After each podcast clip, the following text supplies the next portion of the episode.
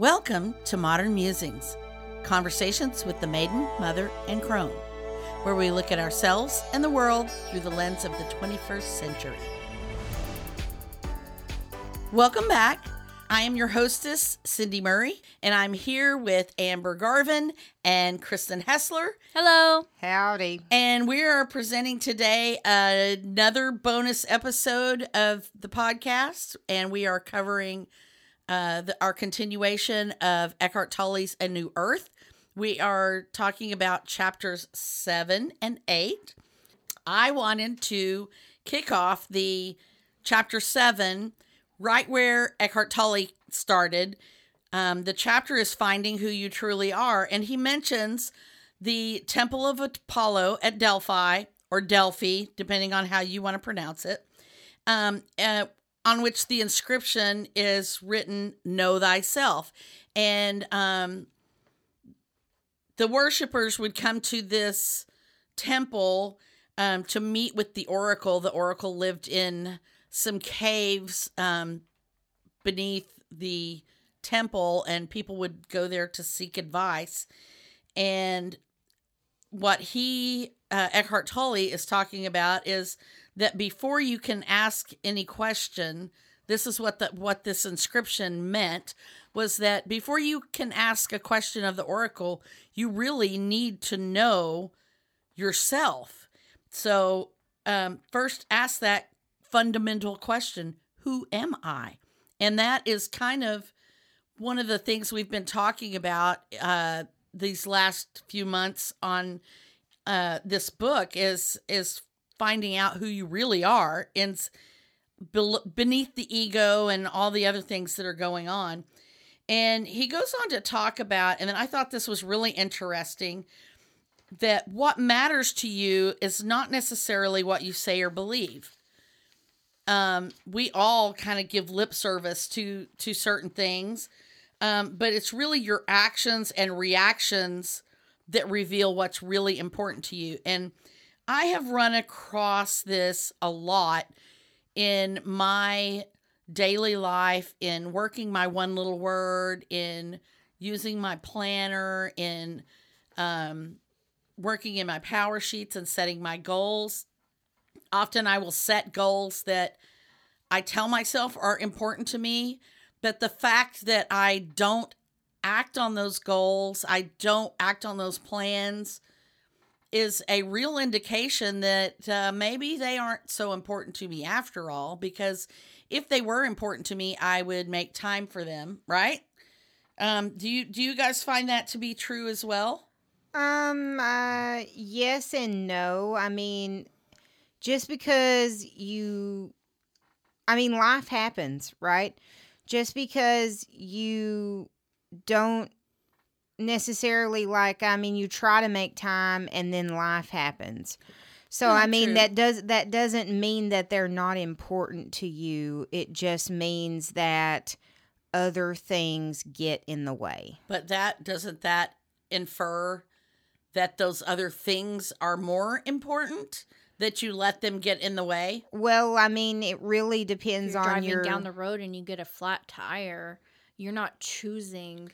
Exactly Well, but, but the, but the perfect point analogy. is, if, if you were in, if, if let's say it's your wedding day and you're driving down the road and you get a flat tire, but it's your wedding day and you got to make it to that church, would you stay and change the flat, or would you just flag down any vehicle and get your butt to that church?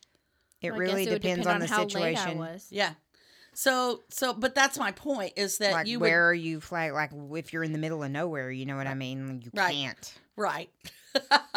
but I, I, you know, I'm not assuming that you're in the middle of nowhere. We're assuming that, you know, just under normal circumstances, wouldn't you try to get to the church Well, on time? of course, Yeah. yes. So, so if you're going to let those things get in the way, then obviously those things are more important for whatever reason Mhm. than the the goal that you set or whatever. And you For just me, have to reevaluate your goals. Well, I think so too, and that's kind of where I was going with that. okay, that- okay, okay. I've decided because I got a flat, I'm not going to get be, be getting married today. I- I I'm was thinking- reevaluating this situation. We're reevaluating the goals of getting married. Obviously, I got a flat. That means that uh, it's not going to work it's out. not going to Yeah, work that a out because a from sign above, from right? above that we got a No, flat. I was thinking more in terms of like uh, on the, on this example. Um, say I set a goal to not eat fast food, Okay. and yet I keep going back and eating fast food. So obviously, my desire for the fast food is more important to me Than than that losing weight or whatever it was It's to get rid not of it. necessarily that's more important to you. It's that your willpower is not strong enough. That too. I Well, found, I think it's a I combination that- of those, I but find both I mean, of that's that what to be Tolle is saying is that that you can see really what matters to you the most by your actions. That you can give things lip service all that you want, but it's the things that you do that mm-hmm. tell the truth about who mm-hmm. you are and what's mm-hmm. more important to you. You know, that's interesting you say that. So my friend who's married, Mm-hmm. she's been married quite a lot longer than me. And um, her husband, bless his heart, uh, he would go and get her their food like at restaurant takeout or whatever. Mhm. And she's a very particular eater. And uh, so she would have, you know, a little bit more challenging order than some people would. I'm like, give me a number eight and blah, blah, blah. I'm easy. I want everything just the way it comes. But hers was, you know, none of this, none of that, this on the side, blah, blah, blah. And it was, it's like the same thing all the time. So they would go eat at the same fast food place and he would go get her order, but it was always wrong. And she was like, you know, why is it that you always get my order wrong? And he always would say, I'm sorry. And she would say, no, if you were sorry, you would try to get it right. Right? You would remember what the way I like it. Right. Well, I mean, if they've been And- married and he's go- doing the same order over Every and over, you week, would every think week, that every he week, would you would think that he would remember. Right. Yeah. And that was her her uh, reasoning is that if you were truly sorry sorry, you would not continue to allow the mistake to happen. Right. You know, I there's you know, you there's two sides to that story. Um yeah, of course.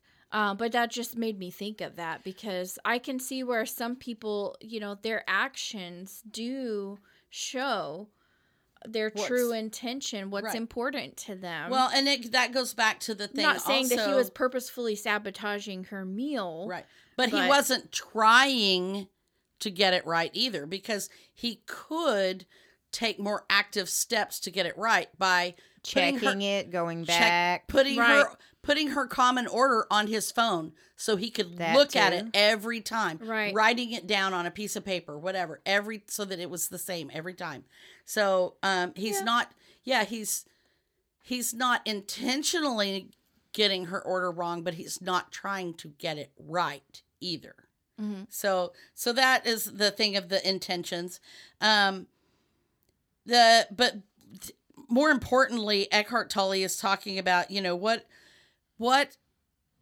you you may want to look more closely at the things that are really important to you because sometimes we delude ourselves by thinking that this is what's important to us this is what's important to us but we don't show that through our actions.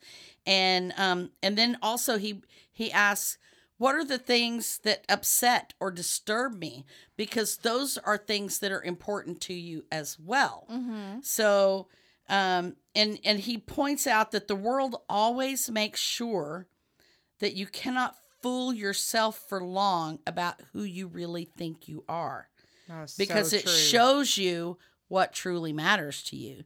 And I have found that to be true too. Mm-hmm. Yeah, very true. Um, or or, and and sometimes when you don't know who you are or what is important to you. Um, things happen to show you who you are and what is important to you yeah, so you um, find out, yeah, right, very and- quickly. this came to me uh, through COVID, um, and we've talked about this multiple times um, through my one little word, through some different things there.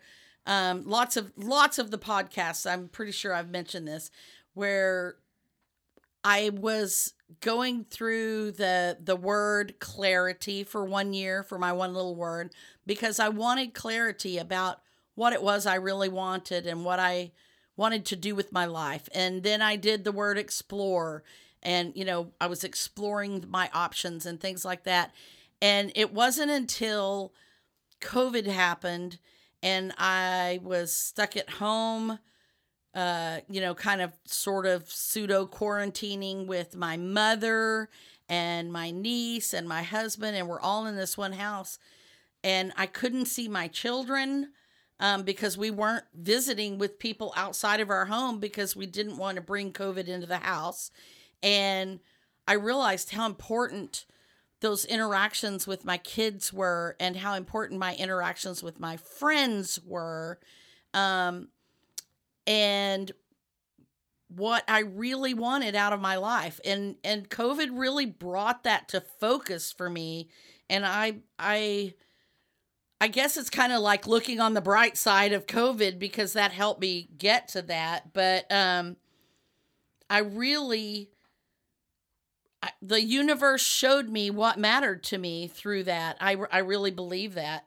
Have y'all had a similar um experience with that with the Um, world or the universe showing you I mean, de- really definitely, um, COVID was a struggle, and um, yes, uh, definitely, COVID showed me exactly what I wanted out of life. Being stuck at home with my ex-husband and in quarantine, it showed me a lot of things about myself that I had been too busy to realize Mhm. because I worked 12 now. hours a day right and I'd come home and sleep and go back to work. yeah You know, it's um that's interesting. I was thinking about uh you know, we just did our annual reviews at uh, work a, a few months ago and um a lot of times whenever they you have like interviews or you have to introduce yourself um or annual review sometimes people ask you like who what's your passion or who motivates you or Mhm. do you have a hero? And i have always even growing up as a kid when we had to say who our hero was i never had a hero. And i never really had any person in particular that i looked up to. And um i always uh never could tell you like anything like what i was passionate about it's like i don't know like obviously everyone has something they're passionate about but i literally couldn't give you anything that i was passionate about I looking back, I can't think of anything in particular. Like, oh, I was enthusiastic, but I don't think there was ever anything that I was passionate about.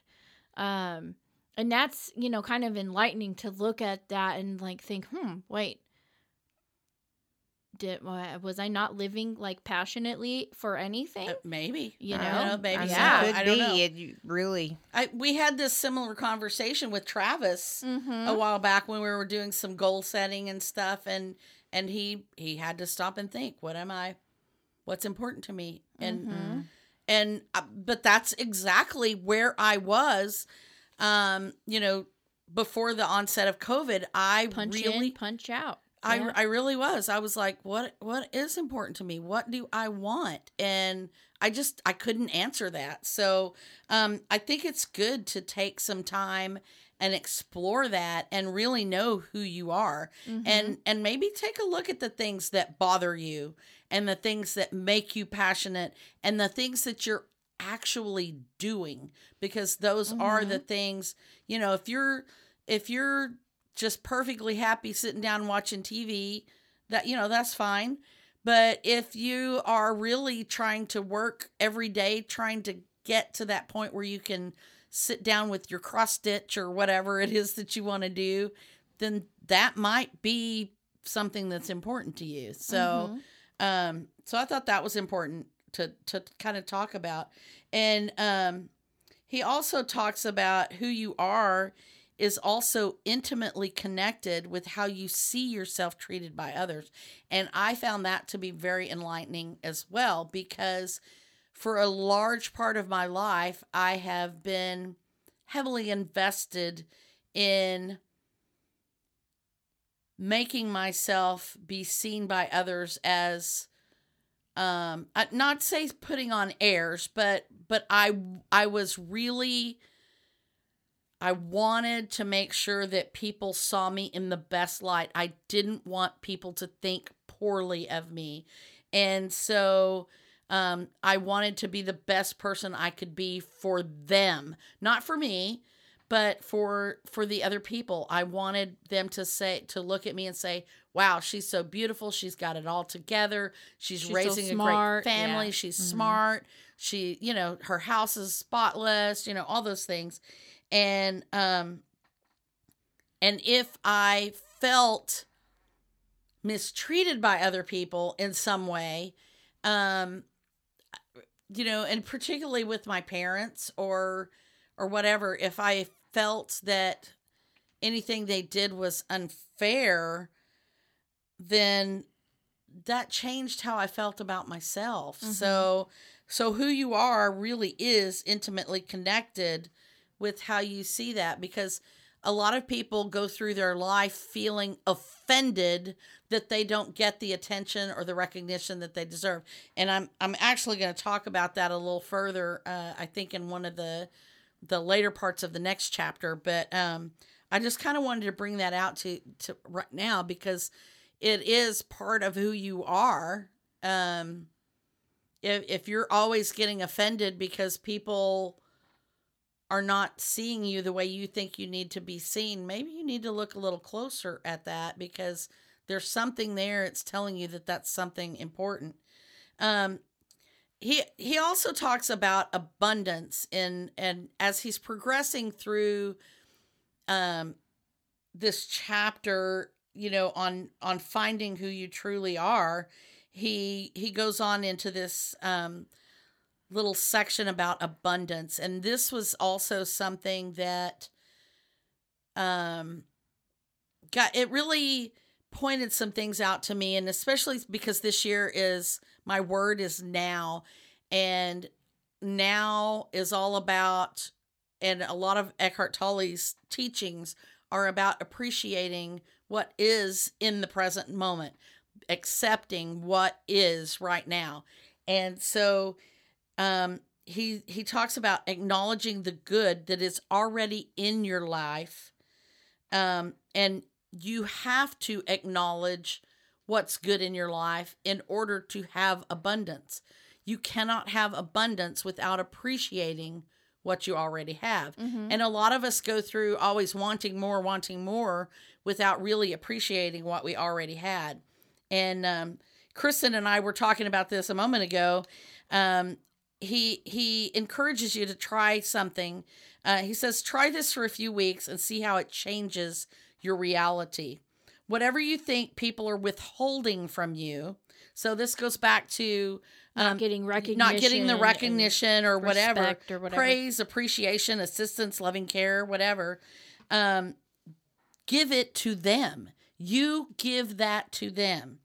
Um, if you don't have it, act as though you do and then give it to those people and and he says just wait and see what happens um and there's something about it's like um um you have to give money to make money. You have to give love to receive love. Yes amber.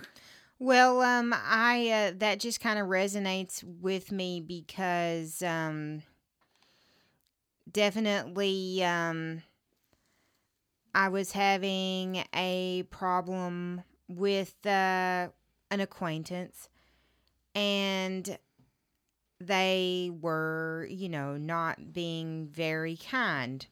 So I decided, well, it doesn't matter.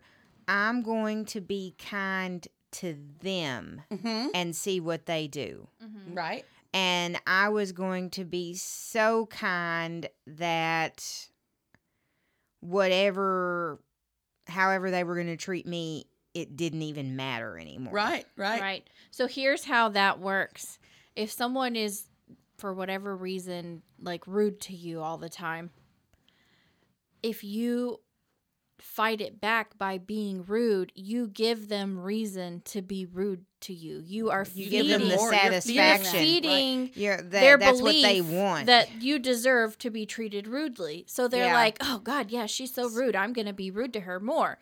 So it goes if- on to the doing if to they're others. rude to mm-hmm. you, It does. Right. If they're rude to you and you are kind to them, and then you are continually kind to them, even without them even having a chance to be rude to you, if you just go up to them and be kind to them, Mm-hmm. then they have to look internally at themselves "Why and be like, oh man, I'm being rude to this nice person. Right. And that's how you literally kill that with kindness. Yeah, you're Yeah. killing it with kindness. Yes. Yeah. and and that and as amber says that that does go back to the golden rule um you know do unto others as you would have them do unto you. And and that is absolutely positively true you know and that's that's what he's talking about. So try that. And he says become a giver. And when you look at a situation you you ask yourself what can i give here? How can i be of service to this person to this situation? And that abundance only comes to people who already have it. So you can't have abundance without realizing that you already have abundance. And this actually um it did I- didn't get this from Eckhart Tolle, but I did get this um before that. I um after having my cancer diagnosis and and um that was 5 years ago and well it's almost 6 years ago now. And you know living through that it it taught me to appreciate the the things that I have and the simple things. And even more than that then you know going through covid and and using my one little word now it, every little bit takes me a little closer to that uh, realization that that happiness that you are always looking for it's within you. And i never understood that as a child. I and i think i have a blog coming up where we discuss that. It you know that that thing about happiness comes from within is is really very true because you cannot anyone who has abundance realizes what their abundance is. And the minute that you realize that what you have is abundance then you have abundance so um i really really believe that abundance only comes to those who already have it and the more abundance you have the more you will receive I really like how he's basically talking about manifesting without using the word manifesting. Yes. yeah, that's yes. totally true. Totally is. true he is um did didn't you say something about money with that as well Mhm. um yeah, so money is uh it's energy. It's uh, considered a form of energy and some thought because money isn't really like a thing. It's just something that you use to get something else or make something Right. happen, right? So it's kind of like charging your phone. Uh, you know, it's a power Uh-huh, uh-huh. power source. Okay. So, um, with money, just like energy, um, water, if it stays in the same place without moving, it gets stagnant. It gets Yeah. stale, yes right? You get nasty creek water that doesn't move. Yeah. It starts Yeah. growing stuff. It Mhm. gets nasty, right? So, energy, money, same thing it has to come in, it has to go out. Think about someone who gets money, but then they don't pay their bills. They're not going to get more money. Their money's not going to grow. If you're holding on to your money, right you have to not- put it into investments or whatever or well, and just, I mean, even it, yeah. literally, like if you don't pay your bill, they're going to charge you more. In Oh, essence, right. it costs more. Right. Like it literally, you lose money by not paying your bill. right So when you receive money, you have to give it back. And that's also one of Dave Ramsey's um, things is you get your money and then you pay everyone. You pay yourself and you pay everybody. You pay your bills. You take care of those things you're supposed to do. You put the money back out. You give to char- you know, you make charitable con- charitable contributions or whatever. Yes. You use that energy.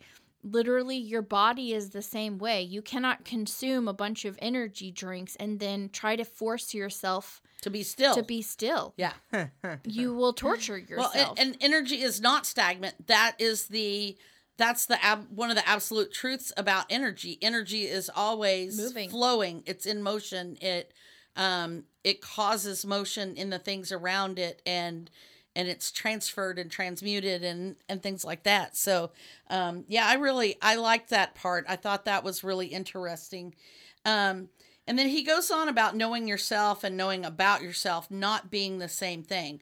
So you may not want to know about yourself because maybe you're afraid of what you might find out. And I've I've kind of wondered that myself too. Do I really want to know what I really think or what I really feel or am I really a not as nice a person as I think I am? Um, a lot of a lot of us have that, and many people have that secret fear that they are actually bad you know, because we have selfish thoughts or whatever. Um, but he said that nothing you can find out about yourself is really you. So even if you find out about yourself and you find out you're you. bad, it doesn't define you. It is nothing you can know about you is you.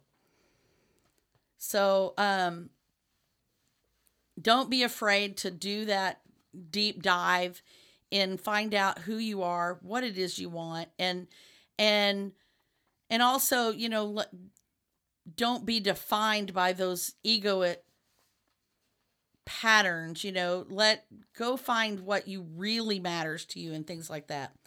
Um, and this goes back to another lesson he talked about.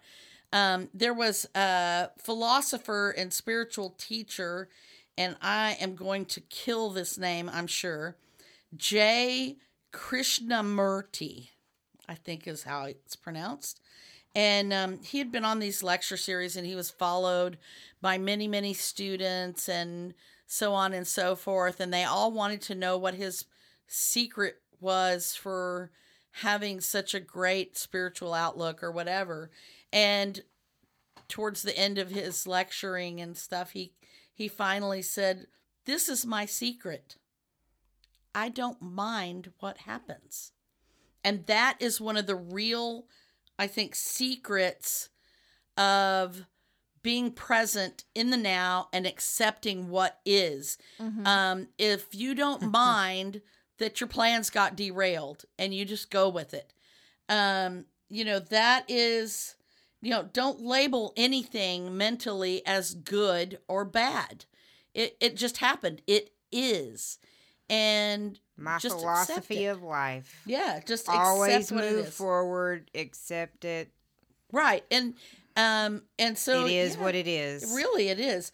So he, he and he goes on to say that only if you resist what happens, then you're at the mercy of what happens. And I, I want to talk about that a little bit. Um, the world will determine your happiness or unhappiness. If you if you resist what happens, you are at the mercy of what happens, and the world will determine your happiness or unhappiness. Now, I know, I don't know about you, but I don't want the world determining my happiness or unhappiness. I want to be in charge of my unhappiness or my happiness. I don't want unhappiness. I only want happiness, and I want to be the one who says, I'm happy. So, and this goes back to that thing in childhood. Everybody Mhm. always tells you happiness comes from within. And I never understood how somebody could say happiness comes from within because I would look around at my life and go, Things don't make you happy. You make you happy. You make you happy. And I never understood that because no one ever really explained it in the right ways. That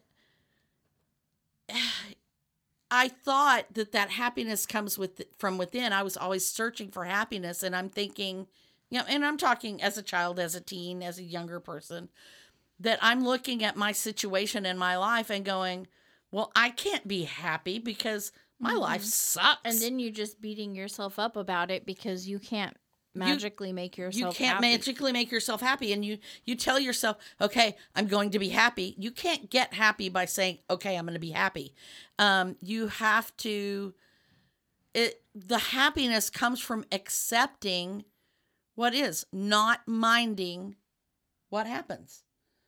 I don't mind what happens. Right, because if Yeah. you get that flat tire on the way to your wedding, you can still get married.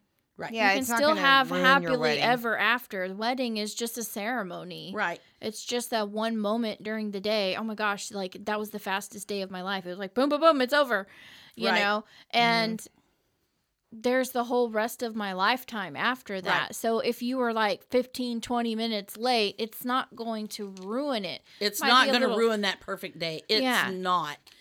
And and we learned that through your wedding. I mean, obviously things were not perfect. It, There's, uh, she got what is a perfect she day. Kristen It got is what you make married. Kristen got married during COVID, you know, and um and and things, you know, things went awry. We got to the wedding venue with a plan to set up and um half of the people weren't there to help us. and so we had to call everybody, "Hey, where are you?" And and then we started setting things up and we realized that we had left some of the equipment at home and my husband had to drive back and go get it. And then when he did and we set it up and tried to make it work, it didn't work.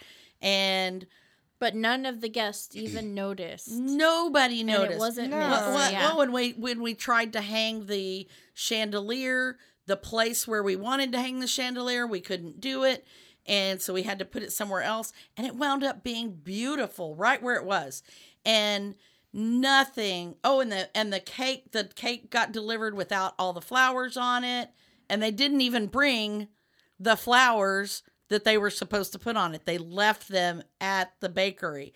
So we had to make do with flowers that we had already on hand. already yeah. on Yeah, hand. I had to- decorated my own Yeah, wedding she cake. decorated her own wedding yeah, cake. decorate on the fly. and Yes. and so we did, you know, everything and and it really was. It was just a blur, but it was probably the most beautiful wedding I have ever attended. I forgot all of that stuff didn't happen the way it was supposed to. No, Yeah, yeah, it- it, I didn't. mean, it was, it was a crazy. very- I forgot all about that. It was a It doesn't matter. very awesome wedding. Like lots of great things. Yeah. but regardless, you know that it was beautiful or not, it that is, you know, that's just an example. It was these things just are passing in time Yeah, and they happen this- and then they're over this and too then you shall move pass. on. Yeah, and then you just you move on and um like I said I forgot about all of those things. I never even registered like, "Oh my gosh, my day's not going right." You know, "Oh, it's just ruined." You know, I don't even It- think that way. No, not at all. Um, and that's really, uh, I think you know sometimes people like get overwhelmed and they blow up about things like that. the details, the small I'm- details. I'm more. I have that day where everything just, you know, we talked about this on Luck of the Irish. I, I have one of those things where, like, the day just is like I start off on the wrong foot or something, and it's just one thing after the other. And I try not to continue that throughout my day. Like, oh, I'm just having a crap day or whatever. I try not to do that because the rest of the day is fine Right. Why carry the discomfort of that moment through the rest of the day? It doesn't define the rest of my day. Right, right. Live in the moment. Be present in the Mm-hmm. moment. Enjoy what is. And that's what we that's exactly what we did with the with the wedding. We you know the the little back photo backdrop thing behind the cake didn't work, so we did something different and and it was beautiful and we just accepted it and moved on and I just thought that was really um you know, we didn't resist the problems. We didn't keep trying to fight with the the little thing. You know, if we'd have kept, we could have wasted It's over. hours trying to make that thing work, and it could have fell over and crushed the cake, you know, or whatever. You know, just things didn't didn't work, you know. So we just moved on. And same thing with our Christmas um, this past year because we had the construction going on, and I couldn't decorate my tree and everything, and we didn't have a dining room table because it was in the garage and covered up by everything else that I had moved out to the garage for the construction.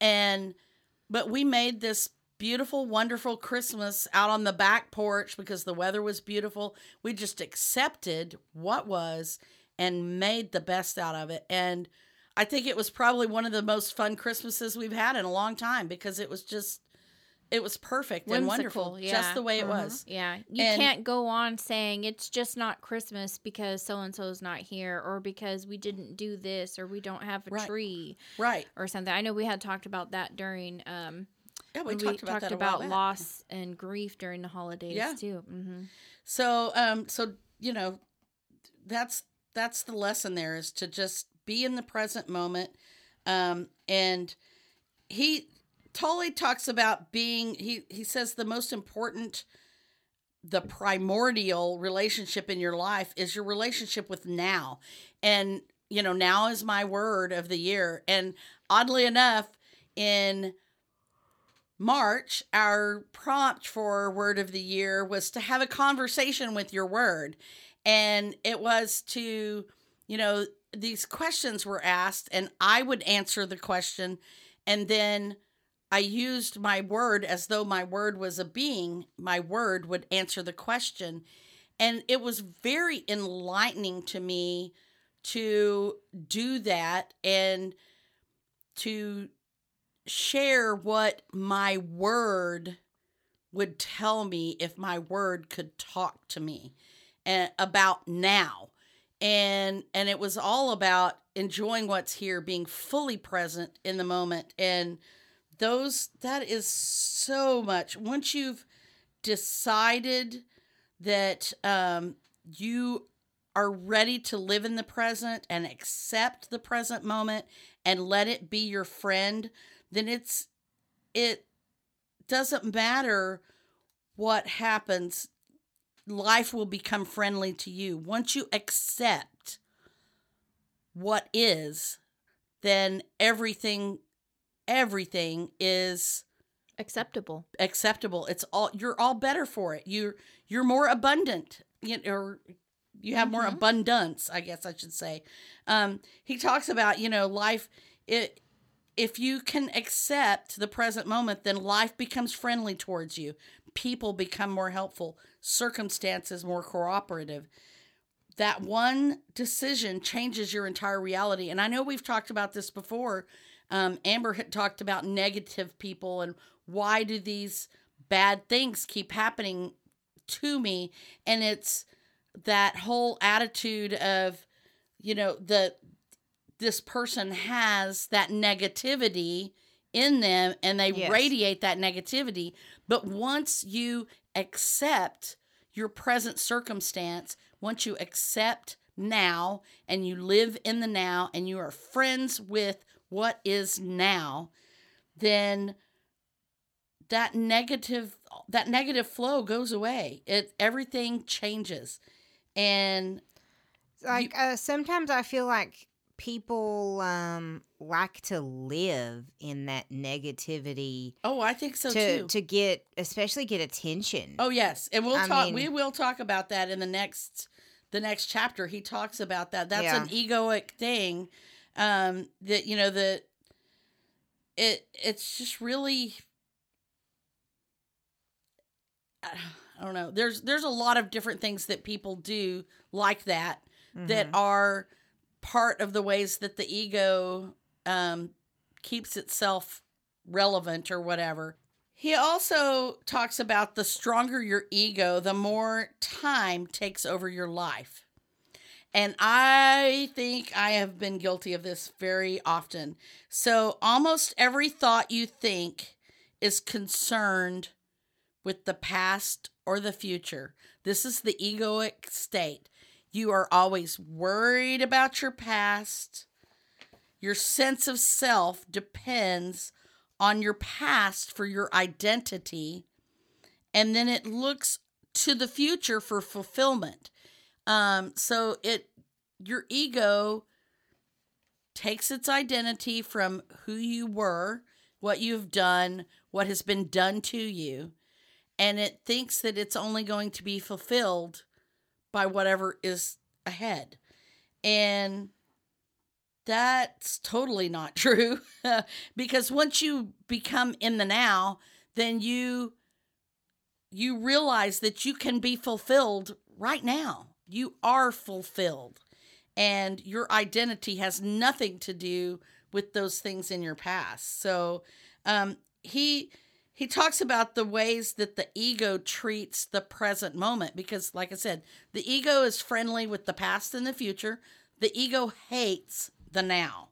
And he says that the ego will treat the present moment as a either a means to an end, I'm getting through now to get to whatever is ahead of me, or it is an obstacle that I have to get through. I've got to get through this horrible day so I can go home and be happy. I've got to get through this horrible work whatever or you know that that my happiness will come after I've gotten through whatever this is or that the present is your enemy it you know a lot of people um, treat the present as their enemy this this is just beating me up it's terrible it's all now and you can never fully be here if you're always trying to be elsewhere so um, if you're always trying to be in the past, if you're always trying to be in the future where things are better, then you can never fully be present.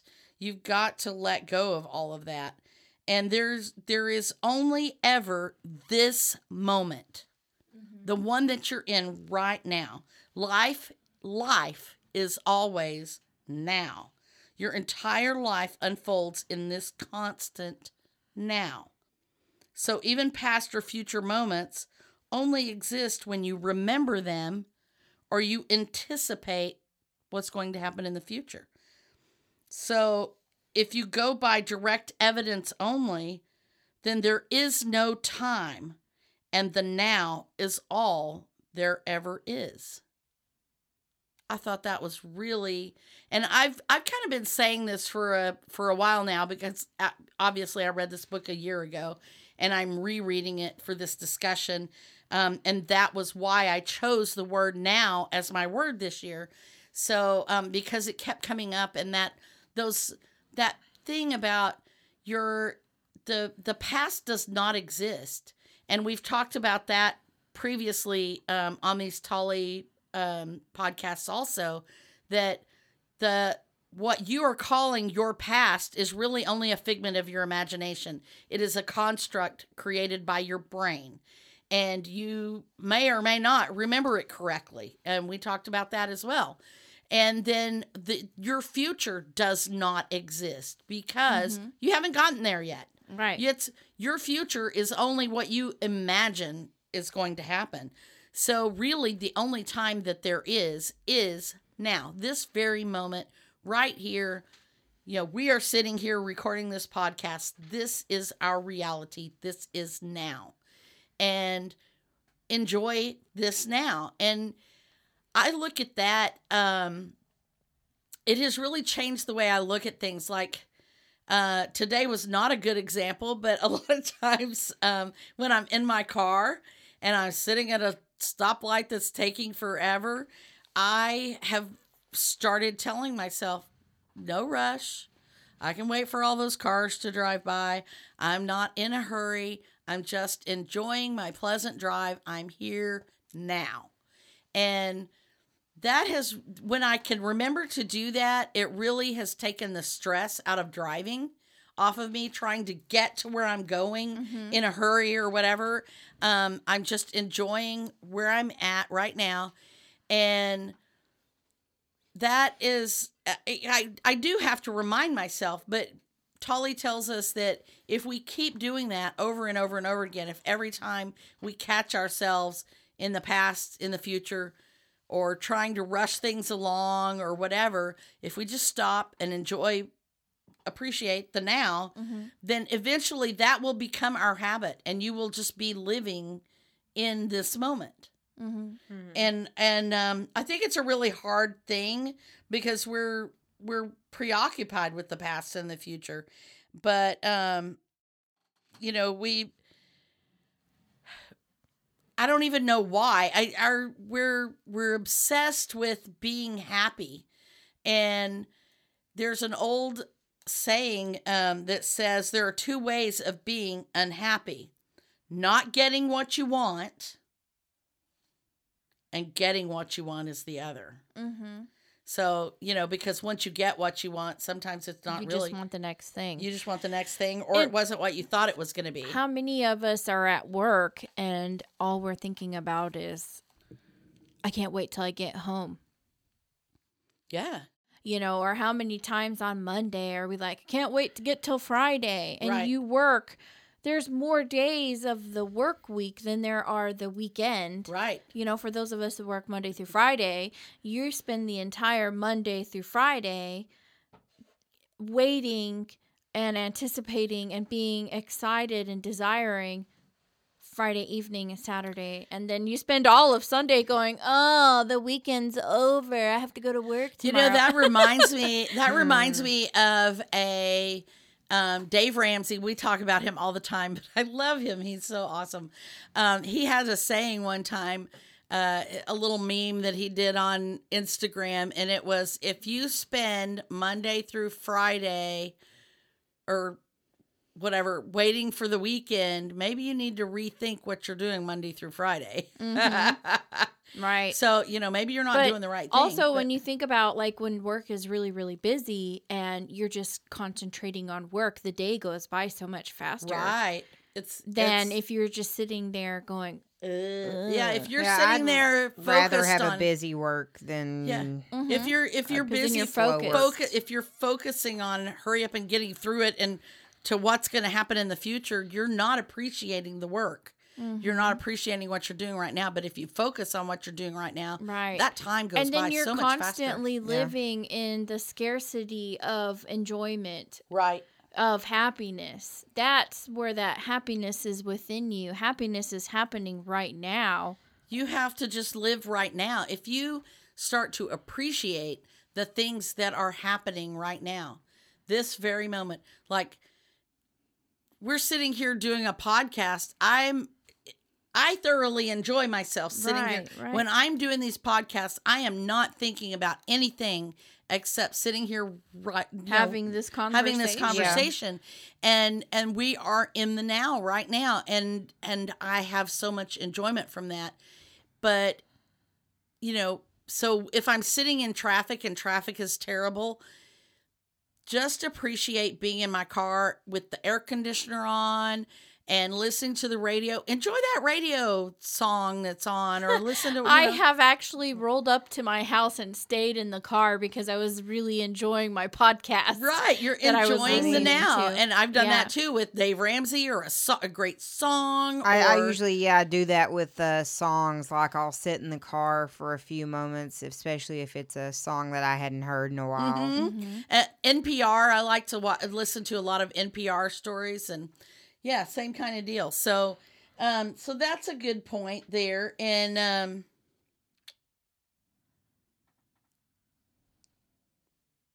pausing Mhm. for a second because I want to just read through this to figure out where to go. I need to get this out from under me. It fell.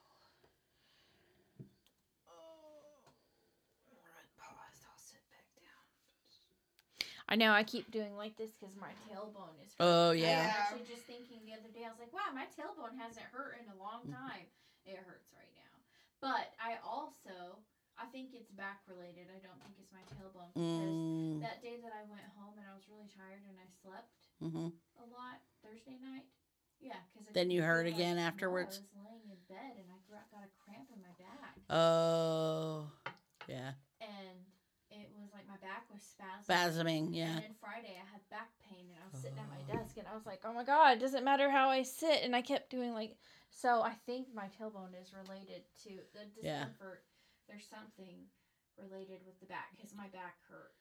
probably need a adjustment, Yeah, I probably sat on a crappy chair at work. or you sit leaning a certain way Well, or I something. think because we have all these plethora of chairs, I got one that leans back because I like to Mm-hmm. get the weight off my hips. But this one seems to lean on one side in the front. It does, and I Mm. was like, mm, I think. What time are what time We're are at we on? fifty-three minutes. Okay, we need to. I, we've only covered one chapter, so Yeah, we need to. Yeah. Move on to so I'm gonna go. I'm gonna get get us moving again real quick. Okay. Well, I'll cut. There's a bunch that's gonna get cut out though because we paused several times. Eight's Stuff. kind of short too. I think. Yes, it is. Eight is a lot shorter. Okay, here I am. So so finding that happiness within yourself, you know, is it or in the now or whatever. And you know, a lot of people believe that they are dependent on what happens for happiness. So they're looking um, they look at the present moment and it's either marred by something that happened or shouldn't have happened or it's deficient or whatever but but you're you're not they're not catching the the perfection that is life itself. Being alive is a, a truly remarkable thing and just enjoying that joy of being is what he calls it um, which is the only true happiness can't come to you through form.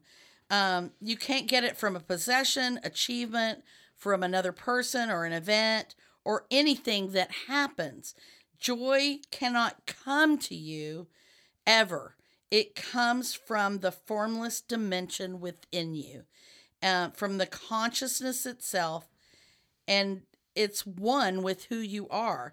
So the only way you can be happy is to be present and to appreciate what is.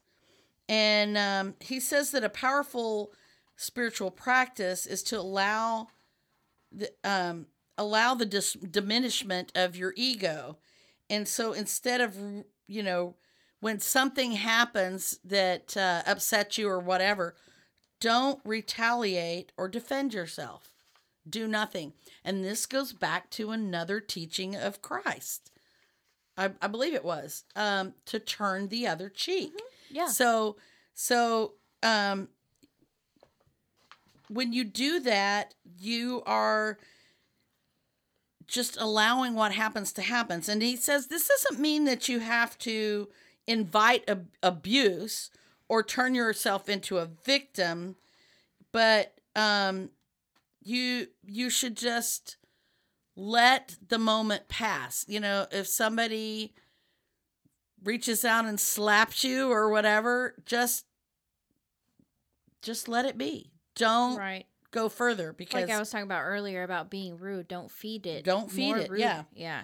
Um, and so so then he moves into the next chapter, which is all about discovering your inner space. And this one is a, uh, I feel like it was a much shorter chapter. Um, and he talks about, continues the thought of d- not to resist, don't judge, don't make attachments um, to any kind of forms or anything that's happening. Just let it be, be free of that.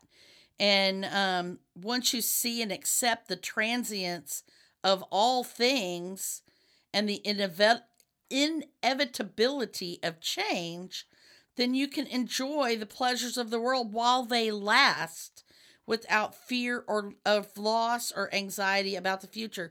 And this to me goes to like the seasons, the changing seasons. Don't um what don't be fretting about here you know it's winter time and um you know kristen and i were talking about this earlier in the winter we're sitting here longing for the summer um because we're cold and in the summer we're longing for the winter because we're hot but just appreciate what is right there. And all things have a season. Appreciate the spring flowers while the spring flowers are there. Appreciate the rain while it's raining. And and be grateful that we have this rain to soak the earth. And when it's dry be appreciative that it's not muddy outside. You know there's there's so many ways to to get that appreciation and once you accept that then you don't worry about oh my gosh winter's coming you know um, you know winter is coming, but you're appreciating the fall and the turning of the leaves or whatever. And then when winter comes, you will appreciate the snow or the um, the beautiful snowflakes or the crystal blue skies. And so just appreciate what is. And he says if you can appreciate those things, like just listening to the sound of the rain or the wind. Have you ever done that? Just Oh, I love that. I know it's a beautiful sound, isn't it? I actually we have our new house we live in. We have really really tall trees, and never in any of the houses I've ever lived in had large trees. They've all been really small or Mhm. no trees.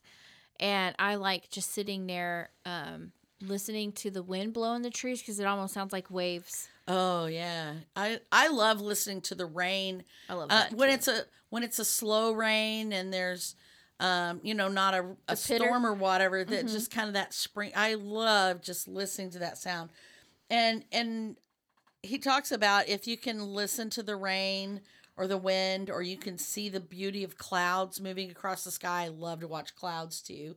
Um, or if you can just be alone without feeling lonely that means that you a space has opened inside of your being that that you are actually without ego at that point you are just appreciating now um, and the same thing is if you can feel heartfelt kindness towards a stranger without wanting anything from them in return then that too that's that true giving. Um, and that is also that space that has opened up. That is without ego. If you can truly be kind to someone without wanting anything from them then that is not your ego that is reacting. So he says just be aware of all these little quiet things be still look listen be present and the ego by contrast, the ego is always asking, How can I make this situation fulfill my needs? And, uh, or how can I get some other situation that will fulfill my needs? So the ego is always trying to fulfill its needs. But the presence, the presence asks, How do I respond to the needs of this situation, of this moment? So I, I think that's a kind of an interesting contrast. Um, and I, and I think about it in going back to offering kindness to a stranger. If you can offer that kindness to that stranger, you are looking at that person and saying, "How can I help this person without wanting anything in return?" And but the ego would say, if I do something nice for that person, then he might do this for me or if I do something nice for this person, then those people will see that I did something nice and they'll think better of me. So there's there's that distinction. Or I'm not going to do something nice for this person because they're just going to turn around and abuse it. yes. That's also that yeah, is totally yeah. And um and he's you know so you're finding your inner space is really finding that egoless space in you and and when you start when you first start doing that you it's going to be in small moments but you have to catch yourself in that. Um you can't you can't just use um like you can't just say i'm going to go find that space. It it just kind of happens to you and you have to notice it. But the more you do it and the more you notice it then the more often it will have and the bigger those spaces will open up. And he talks he actually talks about meditation because you can meditate to find those spaces but that ritual meditation like if you're just doing it every day then it's really not the same thing it's not creating that space and i thought that was kind of interesting. Yeah, because then you're only doing it when you're meditating. It needs to be constantly throughout your Right. day when you're driving, be present yes right? And not be like, "Oh, that person is a terrible driver. Get out of my way." which is what i was doing today It's just yeah don't comment. Don't let your mind comment. Don't judge and goes back to that thing don't call it good or bad Mhm. don't label it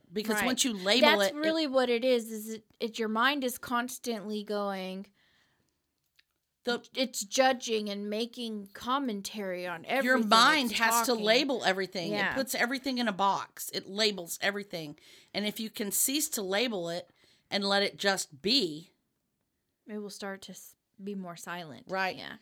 Um, and then he says the greatest impediment to the discovery of your inner space is to become so enthralled by the experience that you lose yourself in it.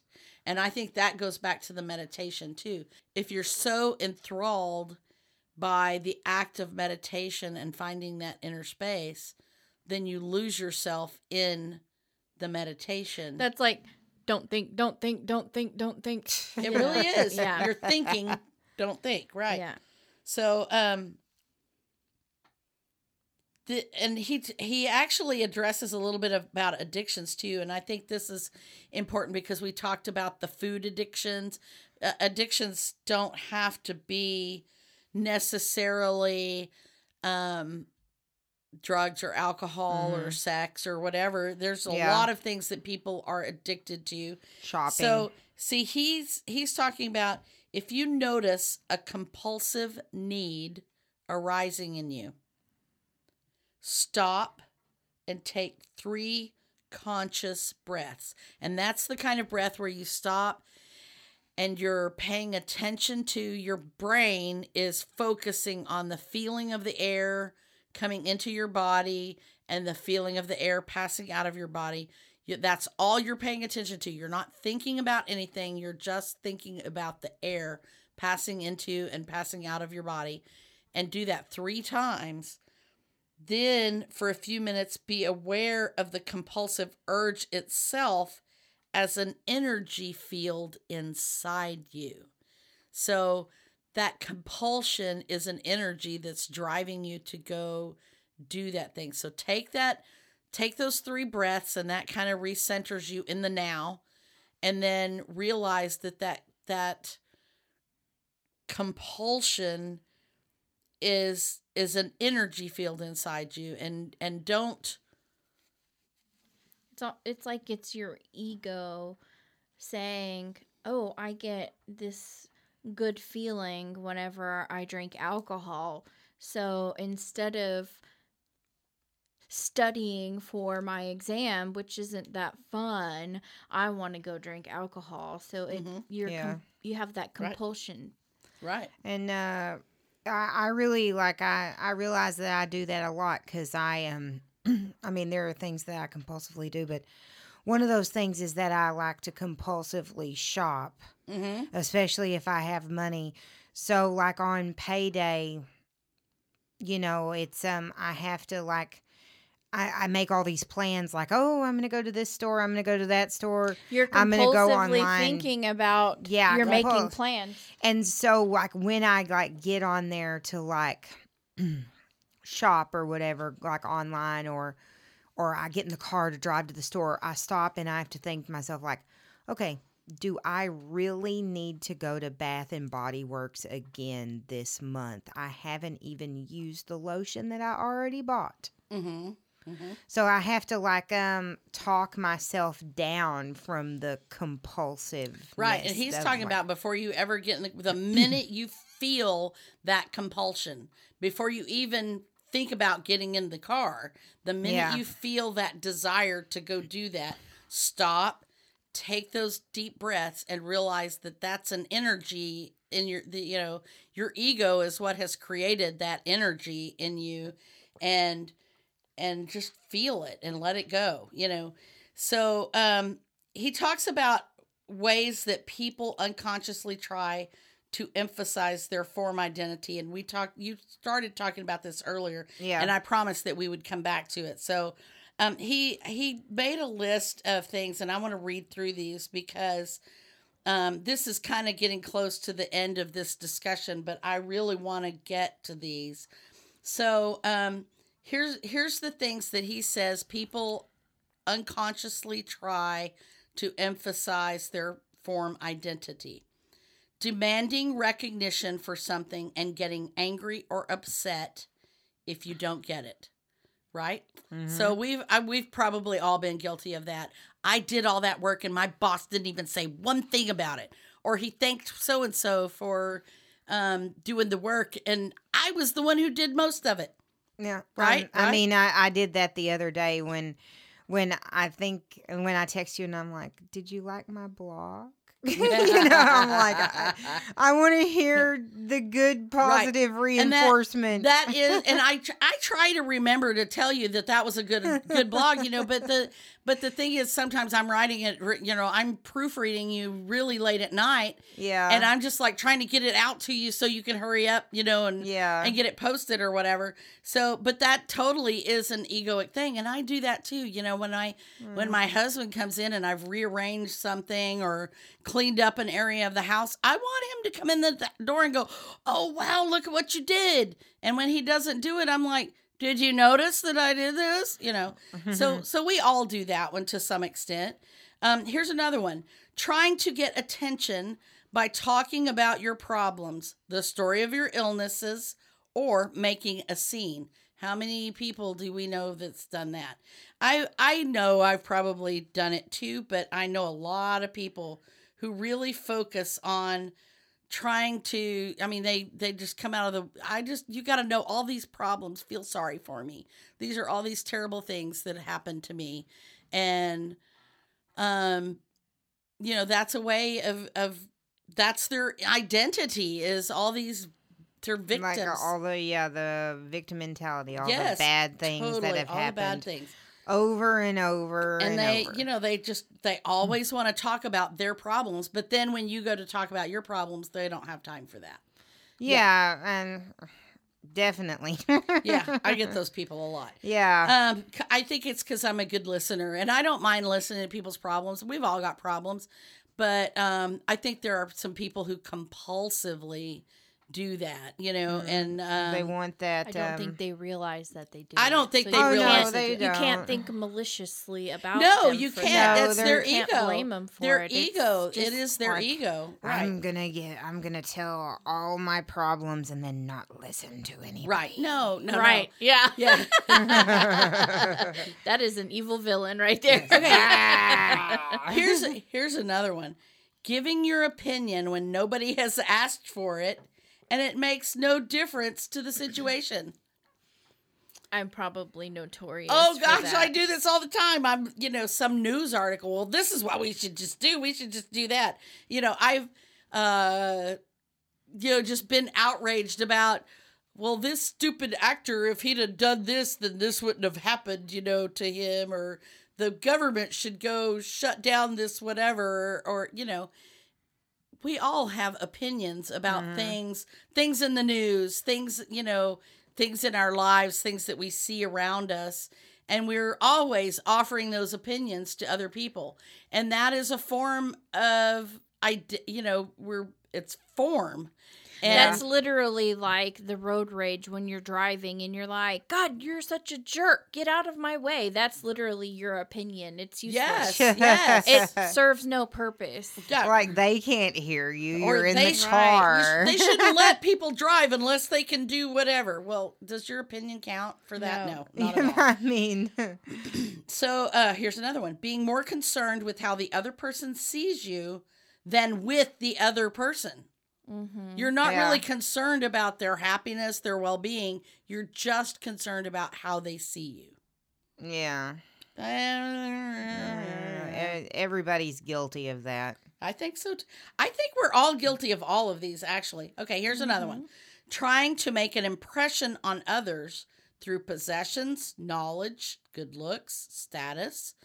Of course, we do. You know, oh, we- yeah, like literally everybody. Yeah. we you know we change the way we look you know we put on makeup and we buy nice Mm-hmm. clothes because we want people to look at us and go dang girl yeah, or you know, people that. uh Oh, I'm so smart. I can answer this question before anybody else. Ha ha ha. yeah well and or the people who um buy fancy cars so they can show off and yeah, or like the big tricked out trucks oh that yes are like like drooming down downtown oh, Dallas yeah. that like I could drive my little Or, I tiny mean- Corolla under. It could even just be I don't want to drive that old beat up car because Right. I don't want to look poor. oh yeah i don't want people to think It's i'm not poor, always yeah. just about being flashy. Right. Sometimes it's just not wanting to look um Mhm. some other way that you might feel is Yeah. negative. Right. So uh, here's another one: angry reactions against something or someone. That's to That's just and well, and that angry. We all that have goes back to the, like the traffic thing. Like, Yeah. Well, we all have angry reactions. Somebody says something, you know, that we perceive as rude, or you know, Yeah, something doesn't go our way. We get angry. We all get angry. You react. You react. um, yes. So so that reaction thing, you know, somebody somebody bumps into you, you go, "Wah!" you know.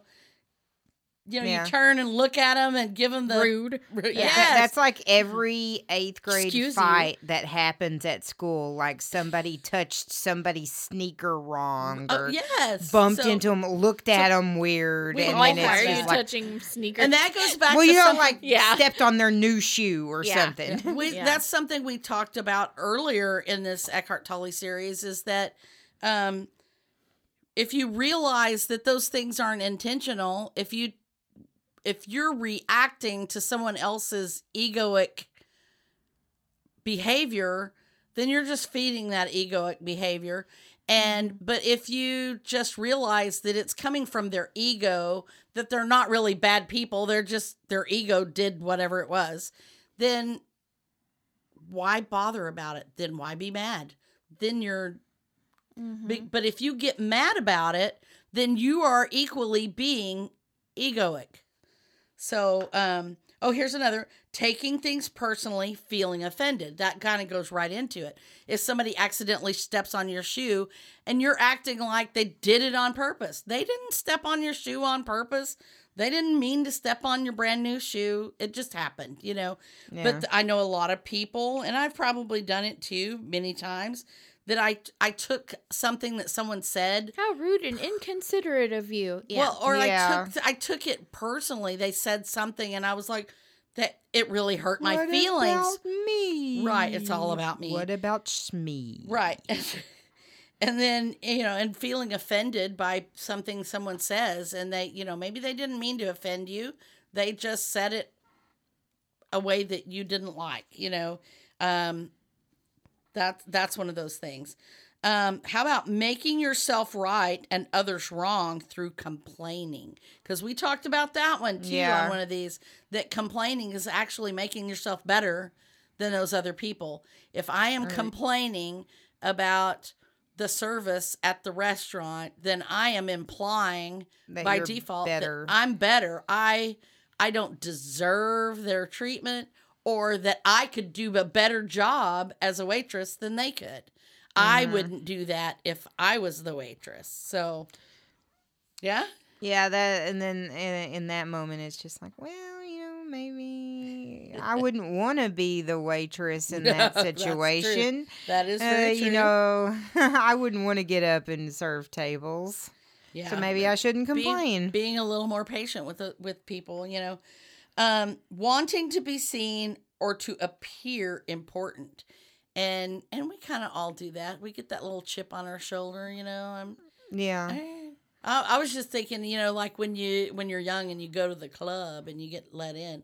I'm important because I'm a cute girl and the bouncer let me in, you know, or um, I want the VIP spot, you know, at the bar, or um, walking into your church and like, I'm the I'm the deacon's wife, or you know, kind of wanting to be just kind of showing off. I'm I'm the biggest donor to this hospital or to this charity or whatever and you want people to treat you differently because you're more special than they are. You want to you want to feel important. And that's an identity thing. You're definitely identi- So here is the closing for this chapter and this will be the closing sort of of this episode. okay, Um, and we're going to talk about, I mean, we're just going to kind of briefly touch on it. But once you've detected one of these patterns in yourself, find out what it feels like if you let go of that pattern.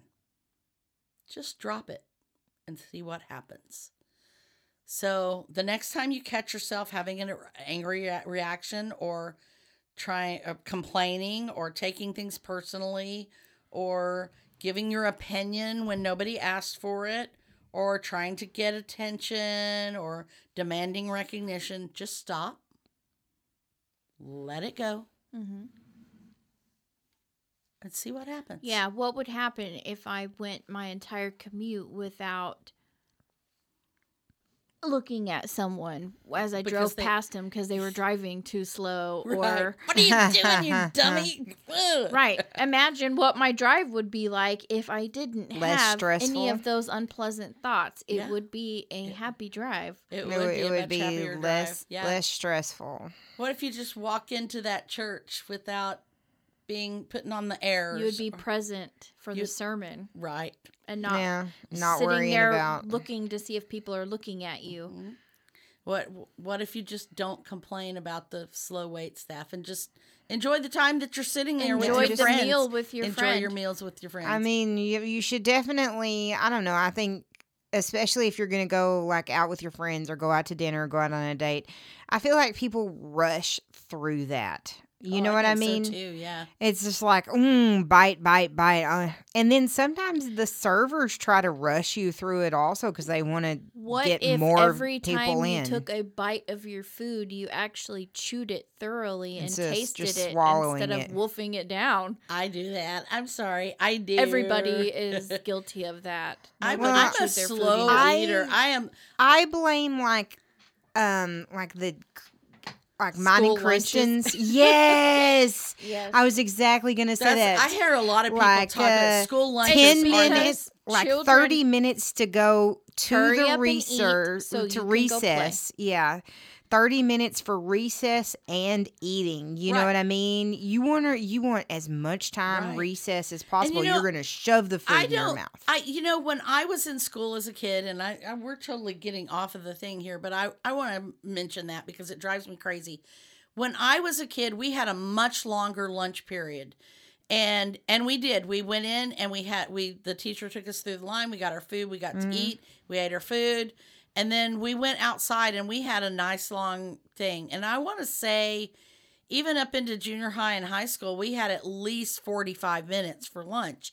And then and I don't know why Mhm. they've gotten short. I think they're trying to get more classes in the daytime or you know in the in the schedule without having the kids stay at school longer or something because we had a good 45 minutes for lunch and we would go through the line and and you had plenty of time to go hang out outside or whatever and i think they're doing kids a real disservice by one making them eat so fast because that is so not bad for mindful. you Mhm. it is you're not able to be mindful of your food and you're um it well I, it's just you're not chewing it well and it doesn't gide- digest well it is not Mhm. good for you and then number two they're taking away part of that downtime that they need because they need the that space, that space the to silent. to space. yes to decompress between their between class or whatever